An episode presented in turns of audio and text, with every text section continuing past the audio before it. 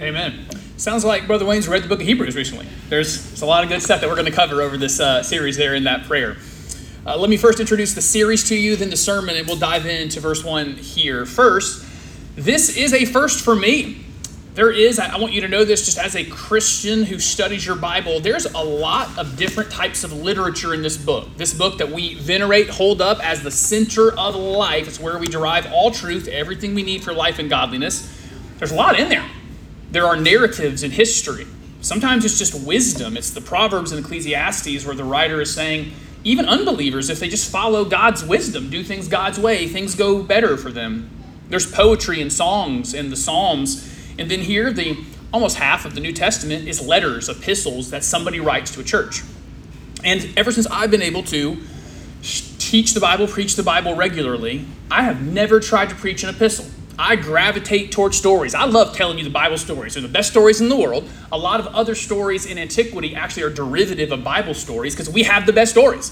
So I, I gravitate towards telling you Ruth's story and Esther, and then going to the Gospel of Acts and telling the story of the early church and then Jesus' stories in the Gospel of Mark. That's my last four series over the last several years. I love dialogue and setting and teaching you a, a, a story and characters. Letters are very different and I think this one has a lot to tell us that we need to know, uh, especially with some logical flow coming out of what I just taught. We just came through the Gospel of Mark, where week after week, we gazed on Jesus. We looked at Jesus and what his, his life and ministry was. In the book of Hebrews, in large part, is going to be someone decades later looking back on Jesus' life and reflecting on all the meaning of it so, almost a logical flow. We talked about Jesus. Now we're going to study somebody who is reflecting back on him just a few decades later. I think it's not unlike what Pastor Doug is doing in the Law and Gospel series, where we, we come through Revelation and see Jesus is reigning, and so we go take a look at a time when, when God was, was reigning. So there's some logical flow to what we're doing. I hope you'll see it. I want you to know about this book's first audience as well. This book is for you. It's for you to, to, to benefit from. We're going to benefit from it these five weeks, but it wasn't first written to us. The first audience this was written to was believing, converted Jews. They have believed on Jesus as their Messiah. That, that was guaranteed, that was promised, was prophesied of for centuries. They've believed on Jesus. And now they're struggling mightily. We actually see their story in the book of Acts, where the first people to convert to Jesus were Jews. They were waiting for their Messiah, and these Jews believed, all right, this Jesus, he's, he's Messiah. And as that happened there in Jerusalem, the Jewish authorities started making it very hard for them. And so we see in the book of Acts, these believing Jews just start spreading out, spreading out, we might call it the diaspora of the Jews. And now this writer is coming along and saying, listen, I know you guys probably had some expectations. You thought the Messiah was coming, you believed in him, and you thought things were going to just march on from here and it was going to be easy. And instead, you're now experiencing some hard times. You're experiencing some hard temptations. Now you're hearing from apostles and getting some hard teachings. And you're really struggling with this following Jesus thing. And so he is urging a, a people who are following Jesus and struggling, he's urging them keep going, don't give up. Don't give up on Jesus. That audience experience, I suspect, will have some relevance and some resonance with us. There's different uh, amounts of experience in this room in following Jesus. A lot of us have been doing it for a long time. We have some younger converts. But we might be at a maturity level sometimes where we think, man, shouldn't life be easier? Shouldn't following Jesus be easier? And then our, our jobs or our relationships at our jobs or raising our kids or our marriages or our financial relationships or physical hardships, sickness, losing people we love, stuff happens and we, we start to struggle. We think this following Jesus thing, man, it, shouldn't it be a little easier than this? And because of that, I want, I want to go through this book of Hebrews to urge you, to let this writer urge you. Don't give up. Keep going.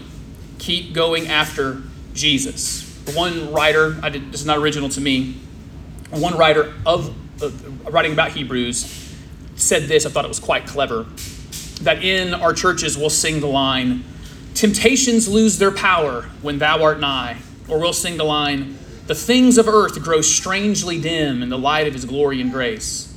But for these believers, and sometimes for us, those don't seem true. Temptations are super powerful. And it's not just that the things of the earth aren't growing strangely dim. Sometimes we look at the things of earth and it is bright, flashing bright red at us that there are some real alarms. And so it is into their world where they were struggling, and sometimes in our world where we do, that this writer wants to st- stay, say to us, don't quit, stick with Jesus, which leads us to the themes of the book, and then we'll get started. The theme of the book, actually, Wayne already did like half of them already in that prayer. The theme of the book is Jesus is better and Jesus is greater. Whatever thing you are counting on, your good works, your family name, your, your lineage, for them, prophets and priests, and counting on sacrifices, whatever you are counting on, or whatever you think is going to bring you pleasure out there, uh, a name and renown, some money, a partner, some pleasures, whatever you think is going to get it. Jesus is better, Jesus is greater. Grab onto Him. Don't grab onto anything else because I, have noticed it this way sometimes. People would teach Hebrews and say the theme is faith. No, it's not. Faith is important in the book, but the object of the faith is what's most important. Oh, He's saying if you have faith in stuff and you just believe harder, that's not going to help you. You better have something worthwhile having faith in, and that's Jesus. Jesus is better than anything else you have faith in. Whatever is tempting you, grab onto Jesus. Whatever is trying you, grab onto Jesus. Whatever teaching is hard, grab onto Jesus, hold to Him. And so, Here's what we're going to do today. Before we even start this text, I want you to know where we're going because I don't want you to be lost at any point. Here's all we're about to do. Here's the outline. This writer is going to say, Long ago, God talked to us in some ways. But now through Jesus, he's talked to us in a really compelling and clear way. And man, this Jesus, he's magnificent. You, let me tell you about this Jesus. He was at the creation moment. He's one with the Father before all ages, very God of very God. And we're going to marvel at Jesus for four verses. And then we're going to skip a bunch. I'll tell you why later. And then we'll go to chapter 2 where he says, Now, since we've marveled at Jesus, and how great he is. He's going to be, and just today we're going to say, show he's better than any of the prophets you had. He's better than any of the priests in sacrificial system that you had. He is better than, uh, he's better than angels we're going to see because those things are true, then we just have some instructions. Because we know the magnitude, the majesty of Jesus, some instructions. So that's what we're doing today. Let's go. Let's read verse 1 again, only verse 1. Long ago, at many times and in many ways, God spoke to our fathers by the prophets. You know, one clear quality of our God as we read through the Bible is that He communicates with His people. He wants us to know about Him in theological circles, we have talked about that in the past as first something called natural revelation. He just gave us nature. And we look around, let's say, look to the skies, and the planets always run in order. Everything is good ordered, and we just know whoever this God is, he's good. He loves order, he's in good order. We know that God loves beauty. He didn't make the world gray and drab and boring. He gave it compelling colors and changing leaves in the fall and incredible vistas and oceans and things to see. We know that God is order. We know that God loves beauty. We know that God loves variety. We still don't know all the species of everything that lives on this planet, and He thought of them all. Yeah. We can look out at nature and we can know some stuff about our God. But we have something better not just natural revelation, but what the theologians call a special or specific Praise revelation. He also not just speaks with the bird that flies and the fish that swims and they're incredible, he also speaks. The writer specifies that in the past he spoke through prophets, but man, if we start reading back through the Old Testament, he spoke in lots of ways. He spoke as a voice in the Garden of Eden, as Abraham was about to sacrifice Isaac on Mount Carmel. He spoke as a voice from heaven. He spoke to Joseph through his dreams, to Moses through a burning bush, from to Balaam through the mouth of a donkey. If you don't know that story in the Old Testament, you should read it today. It's very entertaining. He spoke in Daniel's day to a king, a king of a wicked empire. He spoke by a disembodied hand writing on the wall. For millennia, God has been speaking. And that's great news. The silent treatment is bad enough when it's among friends or amongst uh, family or spouses that we don't experience that with God is such a blessing. He didn't have to tell us how to know Him, He didn't have to reveal Himself to us, but He has been speaking loudly for millennia because He desires for us to know Him. What's the best way to get to know somebody? Listen to them talk. Ask them some questions, listen to them speak, and He wants you to know Him. And so He gives us a lot of talking, a lot of special revelation, and then He preserved it for us in this book. The writer then gives us this information that God speaks with time frames. He says, long ago, and at many times, God spoke through prophets, and now, now these days, he speaks something distinct. Verse 2. But in these last days, God has spoken to us by his Son, whom he appointed the heir of all things, through whom also he created the world. Let's pause there for a second. These last days, he says, these are the ones we're in. It's the days after the revelation of his Son. It's literally the thing that splits time in the Western calendar. Jesus' revelation is what makes us say BC and AD. He's the centerpiece of time. Maybe a better translation of this is He has spoken to us in Son. Almost like Son is another language. Like He spoke to us in Spanish or spoke to us in German. Now God has spoken to us in Son by revealing Jesus.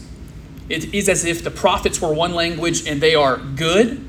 Jesus is a whole new language altogether in His revelation.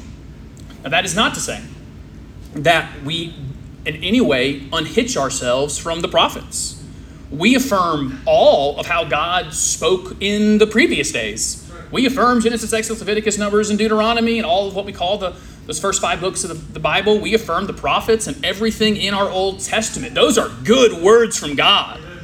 And we affirm this new thing that God did in revealing Jesus and having the Gospels written about him, and then his apostles writing about him to other churches. We affirm both God speaking in old times and God speaking in the new times through Jesus. And I say that because that's the end of the list. We affirm God spoke in old times and he spoke in new times in the Old Testament and the New Testament. And now there's no more speaking because we don't need it. Now we have everything we need for life and godliness. I say that to you as a defense. Because somewhere in your feed, as you start scrolling, somewhere on your airwaves, and particularly this happens to a lot of your parents and grandparents as they get older and start to watch a lot of Christian TV or Christian TV. You're going to get somebody who says, I got a new word from the Lord. To which we say back, No, you don't. No, you don't. God spoke in one way this time, and now he speaks through Jesus, and he spoke through his apostles about Jesus. And no, no, no, you don't have any new word. There's no new revelation. So let, let us glory in that Jesus and God has spoken to us for time in a new time. We have everything that we need to know. Next up, so he spoke, spoke to us in these last days. That is all the speaking. And then he says, I love this. He is the heir of all things, through whom also he created the world. We could pause on that and wonder on it for the next hour or so or more. Everything that is belongs to Jesus. He will inherit it. Think of the largest inheritances in the world. Gather them together, add them up. Get all the Saudi princes, get Bezos and Zuckerberg and Musk in a room and just gather all their money. And it is a pitiful, embarrassing pittance compared to what Jesus inherits. When Jesus returns, he inherits the Swiss Alps, the Sahara Desert, the Pacific Islands, ocean depths that we don't know yet, and galaxies and planets that we don't even know are out there. He inherits it all, it's all his. Even more so, everything that is that he inherits, this, this writer tells us God created it through Christ. It's through him that all things are made. You know, here, we get impressed by people who make things. I know I do. I get impressed by architects and engineers who can make something. I'm really impressed with business owners and entrepreneurs who make something work. I get really impressed, and we can talk about for hours great storytelling and, and new music that has a new chord pattern we haven't heard or some lyrics that are truly compelling. And we should. We should be very compelled by the people who are making things because when they do, they image Christ. He's the maker of all things, and in his image we make we, we make things and stories and music and art. We make those things as we image Him. But even the most incredible things we've made, the greatest stories we've told, the greatest songs we've written, it all pales in comparison to what He made. We're just using, we are making from what He created. He created vibration so we can make music. He created color so we could make paintings. He created the molecules that we use to do anything else. He is heir of all things, He is maker of all things. And the writer is making clear early this monumental claim about Jesus, especially to those early Jews.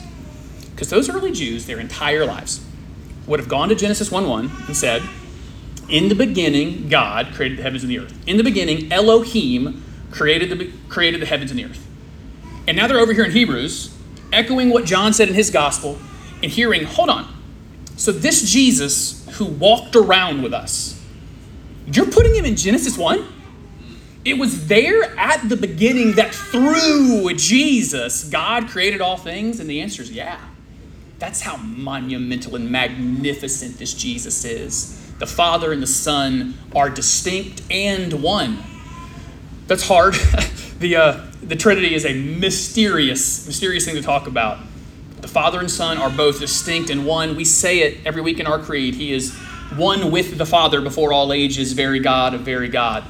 For that first Jewish reader here, that is revolutionary. That Jesus was at the moment of creation. Verse 3, he continues here, just lifting up Jesus. He, Jesus, is the radiance of the glory of God. He is the exact imprint of God's nature.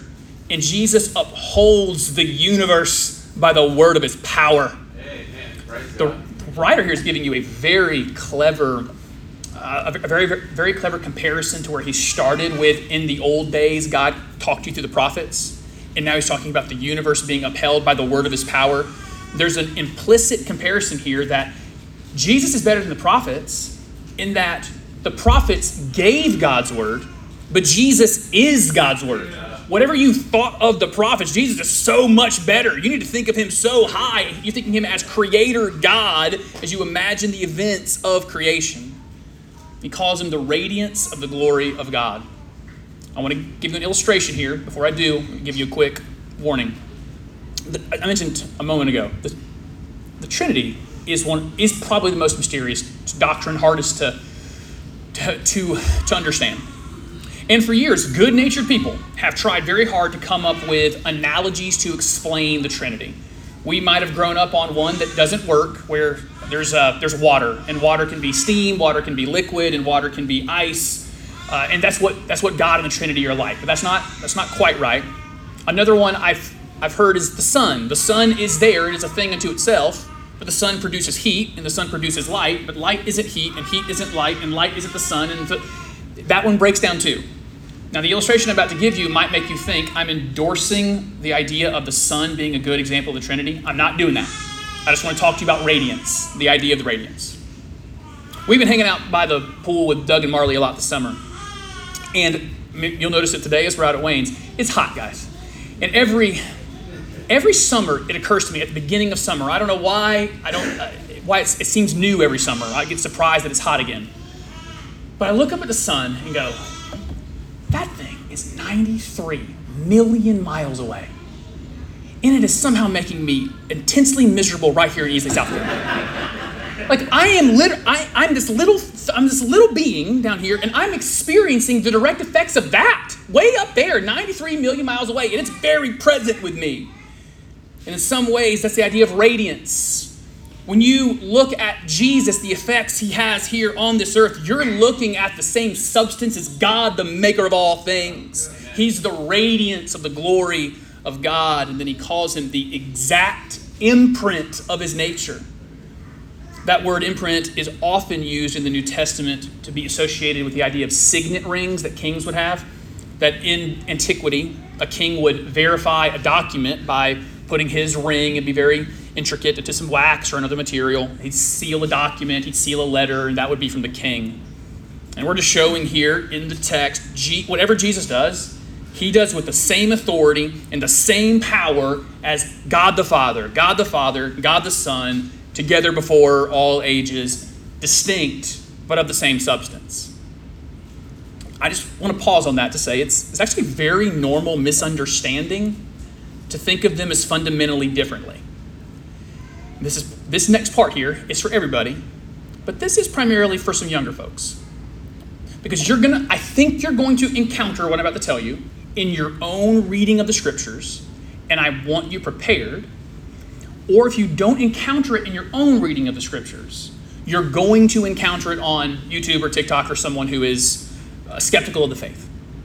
And so I, I want to, I want this to be an environment always where if you got trouble with something you're reading, you got trouble with something in the scriptures that we're never scandalized or embarrassed at that, We want to take those on head on. There's always good answers. So let me just say out loud that the visions of Jesus in the Gospels and the visions of maybe even Revelation or God in the Old Testament, there's a temptation to think of them as really distinct. I'll give you one of my own struggles. So this is admitting my own struggle. We came through the book of Revelation, and there was one part where Jesus is portrayed as coming to judge sin, and that he is going to punish for eternity with eternal torment the rebels against God the Father. That's a real image the Bible gives me. And I remember it wasn't but just a few months before, in the Gospel of Mark, it was my favorite story, where Jesus is getting, he, a guy named Jairus comes to Jesus and says to Jesus, My daughter is dying, I need you to come see her. And so he's on his way to see the girl and this woman with the 10 year issue of blood, 10 years of bleeding. And Jesus encounters her, heals her when she touches the hem of his garment. She goes, he goes on to the little girl, and he's so tender. She's already died. And the phrase he uses is Talitha Kumi. It's, hey, little one. It's, it's a term of endearment. Hey, hey, little girl, come on. I struggle. Jesus coming to judge the quick and the dead. We say that every week. Jesus coming to judge the quick, that's the living, the living and the dead. And Jesus sweet and mild in the room with the little girl calling her back to life.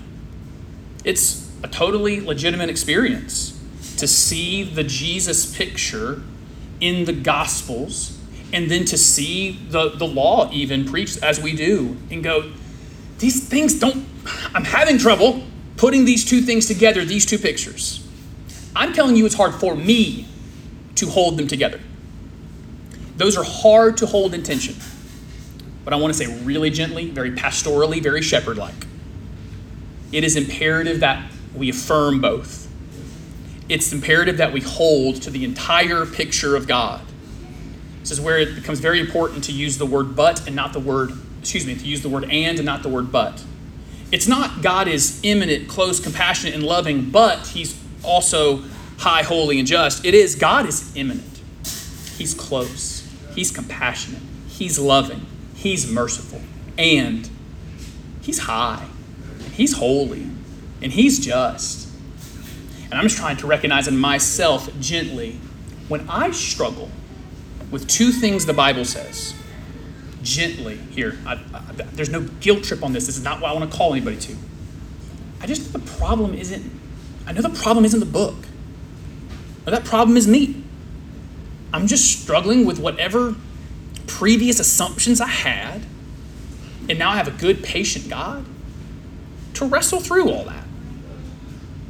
Tim Keller recently passed away. He pastored a church in New York City for almost over 30 years, and I think he said something useful here because that church was so ethnically diverse. I mean, we're talking internationally diverse. And he said when people would move in to New York City from Hungary, from Turkey, from Jordan, from the United Arab Emirates, and they would encounter Christianity for the first time, he noticed that those people, they didn't struggle at all with a God who was high and holy and would judge sin. That's what they understood. That was just normal for where they came from in those countries. That was how God should be with these kinds of, with that kind of law and that kind of judgment. What they struggled with was, hold on, your God put on a body? He dishonored himself so much he became like us. Your God dishonors himself like crazy. I just read, he, Keller talked about it in a conversation of someone reading through the Old Testament and seeing the people of Israel constantly fall away. And this guy's just saying, why doesn't your God just destroy them and start again? They've dishonored him so many times. They struggle with God's forgiveness, they struggle with understanding this God who is so forgiving. And it's just a product of where they lived and who they are. Listen, and I, I do love, I'm not ever going to apologize for loving the compassion, the, the love of God, the forgiveness of God. I love singing about it in here. I love the, the mercy and the grace of God. It's just because I grew up where I did and when I did that I then struggle sometimes when Jesus is coming back to judge everybody and, and sends rebels to hell. So that's just my gentle call to you what we have here in some of these in, in, these verses is he's god and jesus jesus is the imprint of god He's the radiance of God. We hold in tension some of the different stories, but we just recognize that they're all good, they're all holy. God and Jesus are not, not saying one and the same, but of the same substance. I think I'll leave it there and just hit verse 4, just again by saying, young folks especially, when that happens, we'll work through that if you struggle with those or you know someone that does.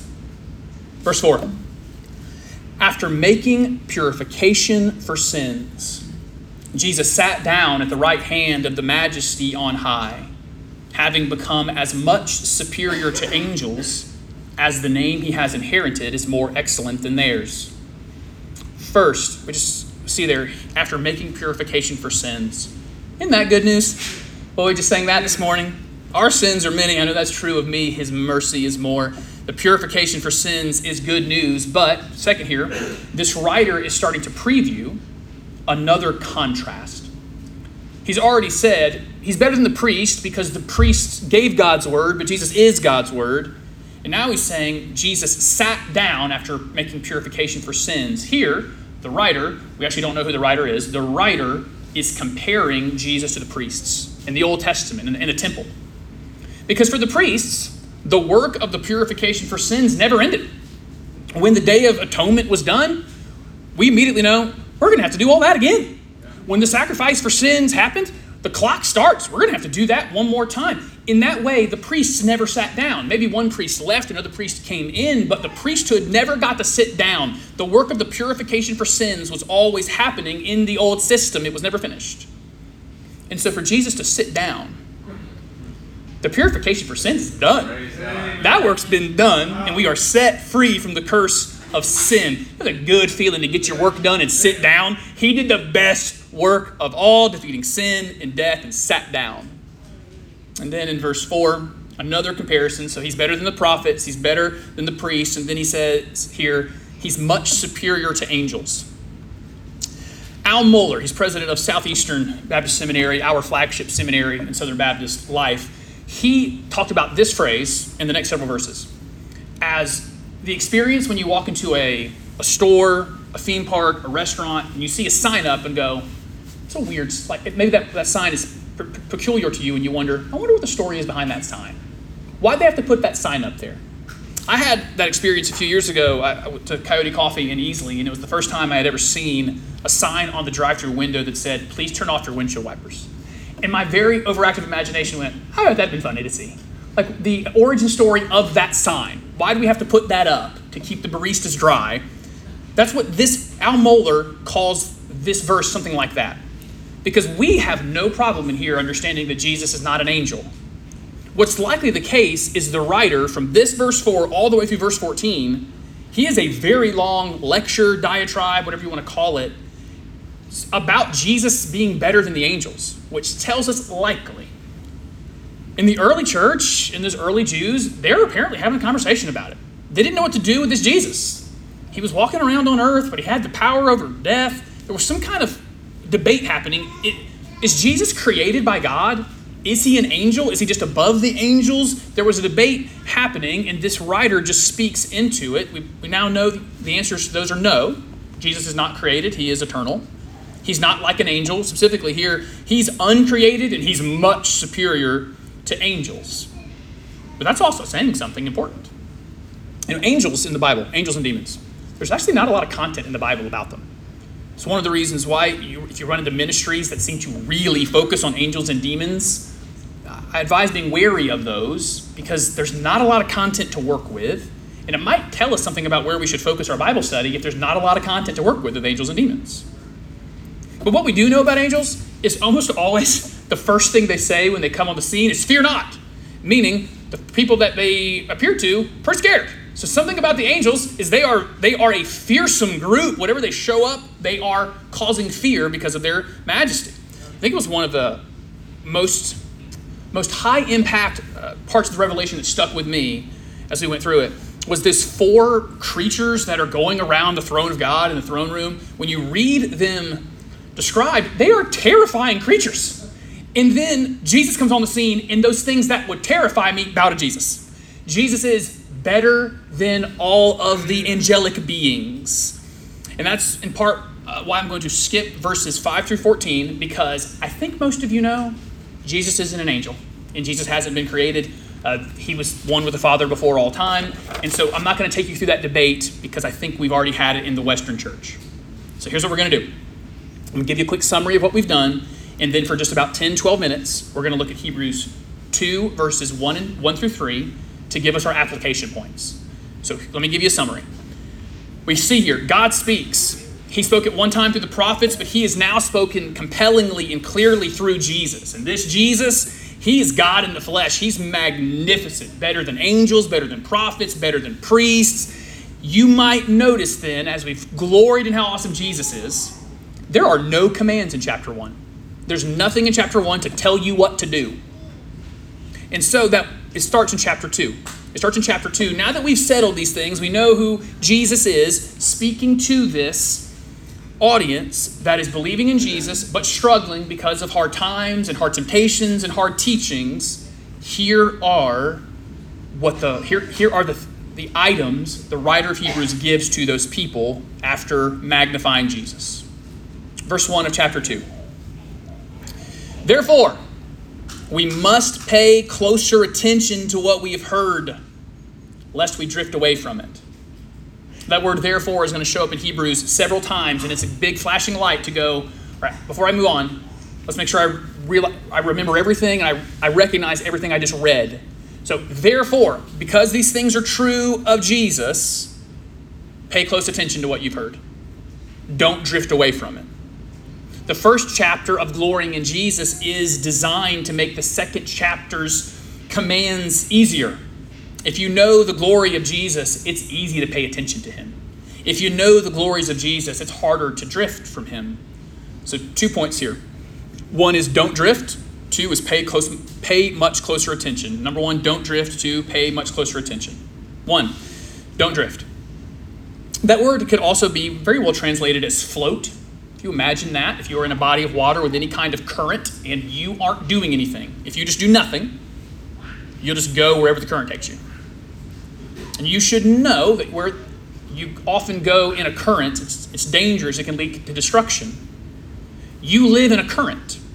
The stuff that comes across your phone is a current. What's on your TV is a current. The attitudes and ideas at your workplace, they are a current. And if you aren't, if you are not on purpose going in the right direction, you'll just float with those. You'll just float with whatever the world serves up. You'll just float with whatever the attitudes are. And the warning here is don't do that. Don't drift. Drift is the natural state of every human heart in every human institution. Our natural inclination is to drift. It's in the song we sing Lord, I'm prone to wander. Lord, I feel it. I'm prone to leave the God I love. It takes no effort to leave the God we love. It's a natural inclination. We will drift from Him if we don't pursue Him on purpose. I think a good biblical example of this is Peter. Peter gets a vision in the book of Acts that tells him that he should go to the Gentiles. And Peter is a lifelong Jew, so doesn't like the Gentiles. What we would call racism now, he had an ethnic prejudice towards the Gentiles. But God reveals to him, you should go to the Gentiles. So he does that, and he has great, great success in ministry there with the Gentiles. But then Paul writes later, I had to contend to Peter to his face because when, I, when Paul came to where Peter was, Peter had drifted back to his old ways. Peter stopped talking to the Gentiles. His ethnic prejudice had come back up, and he just started not eating with them. He ignored them and only went where the Jews went. And Paul said, I had to contend with him to his face over that. Listen, if Peter can drift, you can drift. If you are not going towards orthodoxy and right things on purpose, you will drift to the left or to the right. You will drift to the right and make just examples here your, your country, your idol, you'll drift to the left and reject all the Bible standards on sexuality. You'll drift one way or the other if you do not stay on the path. The, the illustration I like most for it is just keep your hand on the wheel. This last Thursday, maybe, uh, got a, got a text from my from my wife that morning. It says, "Hey, our power's out," and I find that outside of Doug Marley's house, that somebody had drifted off the road, hit a utility pole, knocked out the power. And that's it probably was uh, like he was working with third shift, probably fell asleep at the wheel. He was fine, by the way. But if you don't keep your hand on the wheel, unless you have one of those new cars that keep you in the lines anyway, unless you keep your hand on the wheel, you're going to drift to the left or the right and you're going to hit something. It's going to be destructive if you don't hold on to the wheel. It's universally true.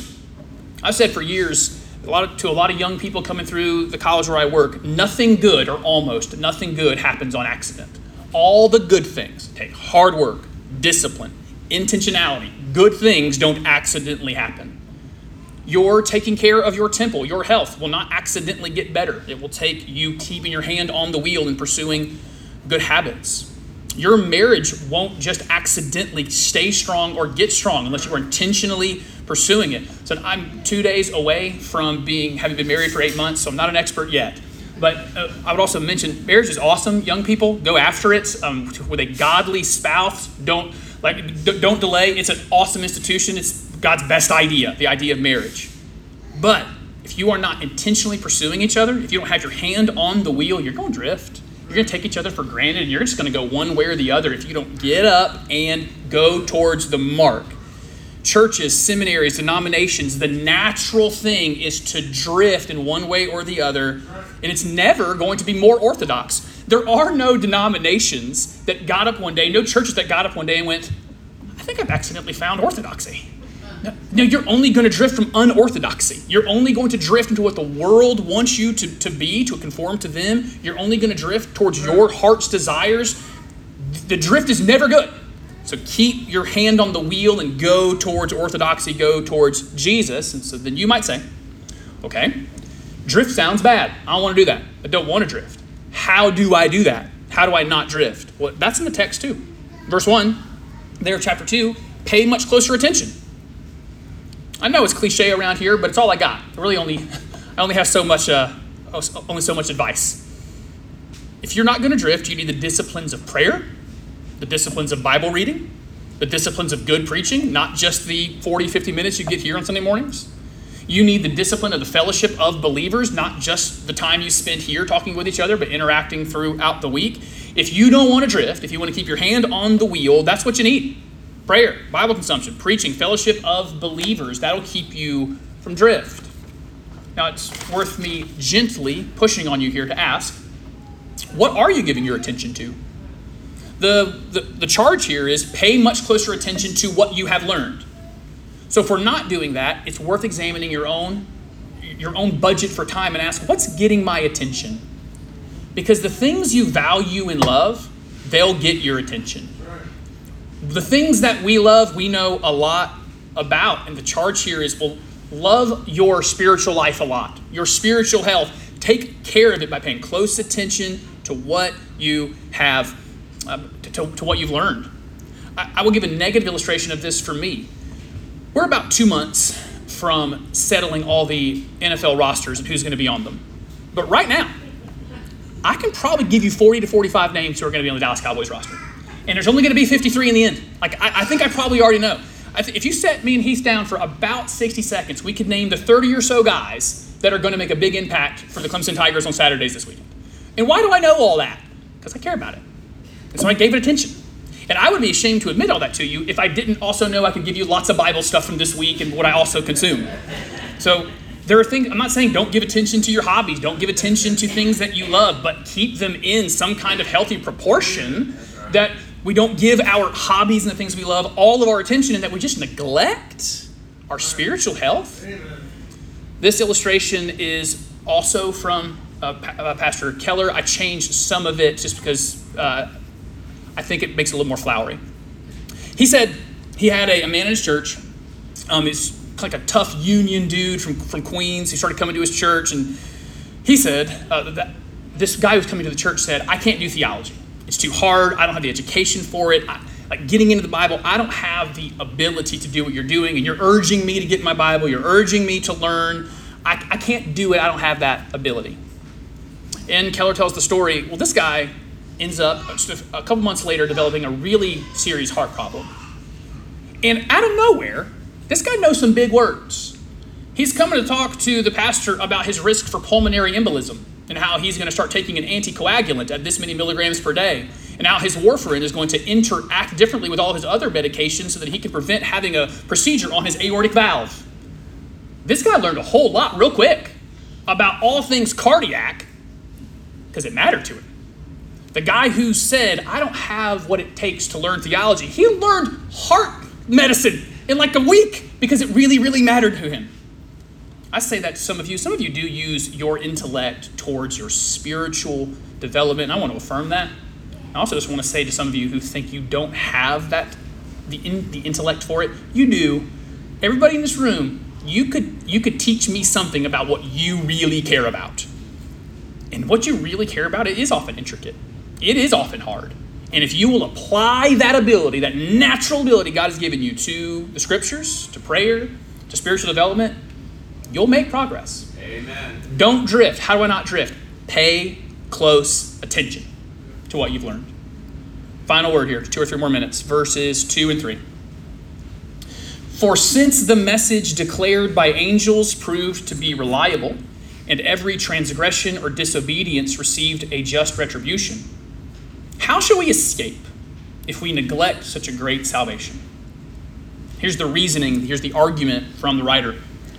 He's saying in former times, God spoke through angels, and those angels were reliable, and God's people often didn't listen to the angels. And so there was retribution, there was judgment when God's people didn't listen to the good word the angels brought. Now, if the angels brought a good word, now you got the word.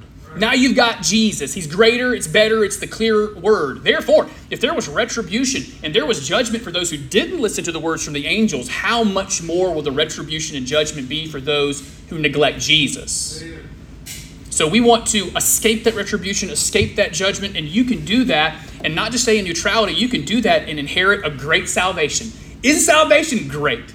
Being free from our sins, their powers over us, knowing that we will be reunited with everyone that we've lost who is in Christ. Our salvation is incredible. Let's not neglect our salvation by drifting away from what we have learned. So don't drift. How don't I do that? Pay attention, close attention to Jesus. And as you do that through the power of the Holy Spirit, we will escape judgment, we'll escape retribution, and inherit the great salvation we have been offered. Looking forward greatly to getting through Hebrews here, if the Lord allows, these next four weeks. And then when we're back up in the fall, let me pray for us as the band comes back up and we'll sing together.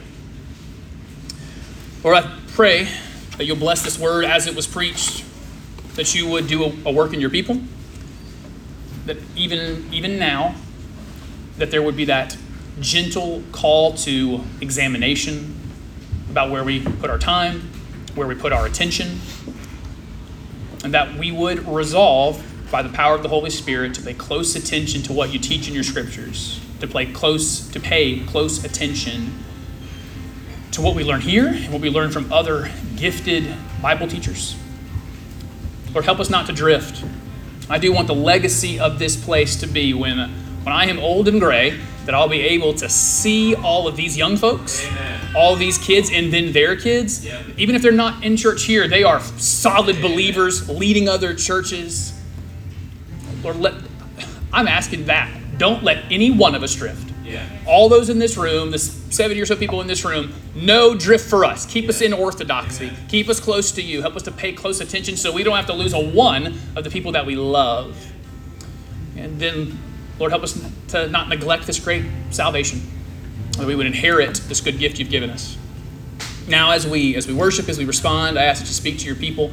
Do whatever work you would have done in them. Bless the perfect word preached from an imperfect vessel by giving us repentance, by giving us uh, by giving us blessing of whatever you would give, and then bless our time around the table of the Lord. In Jesus' name, Amen. Let's stand together. We're going to sing on Jesus. I love the, I love the, uh, the line here the beginning. My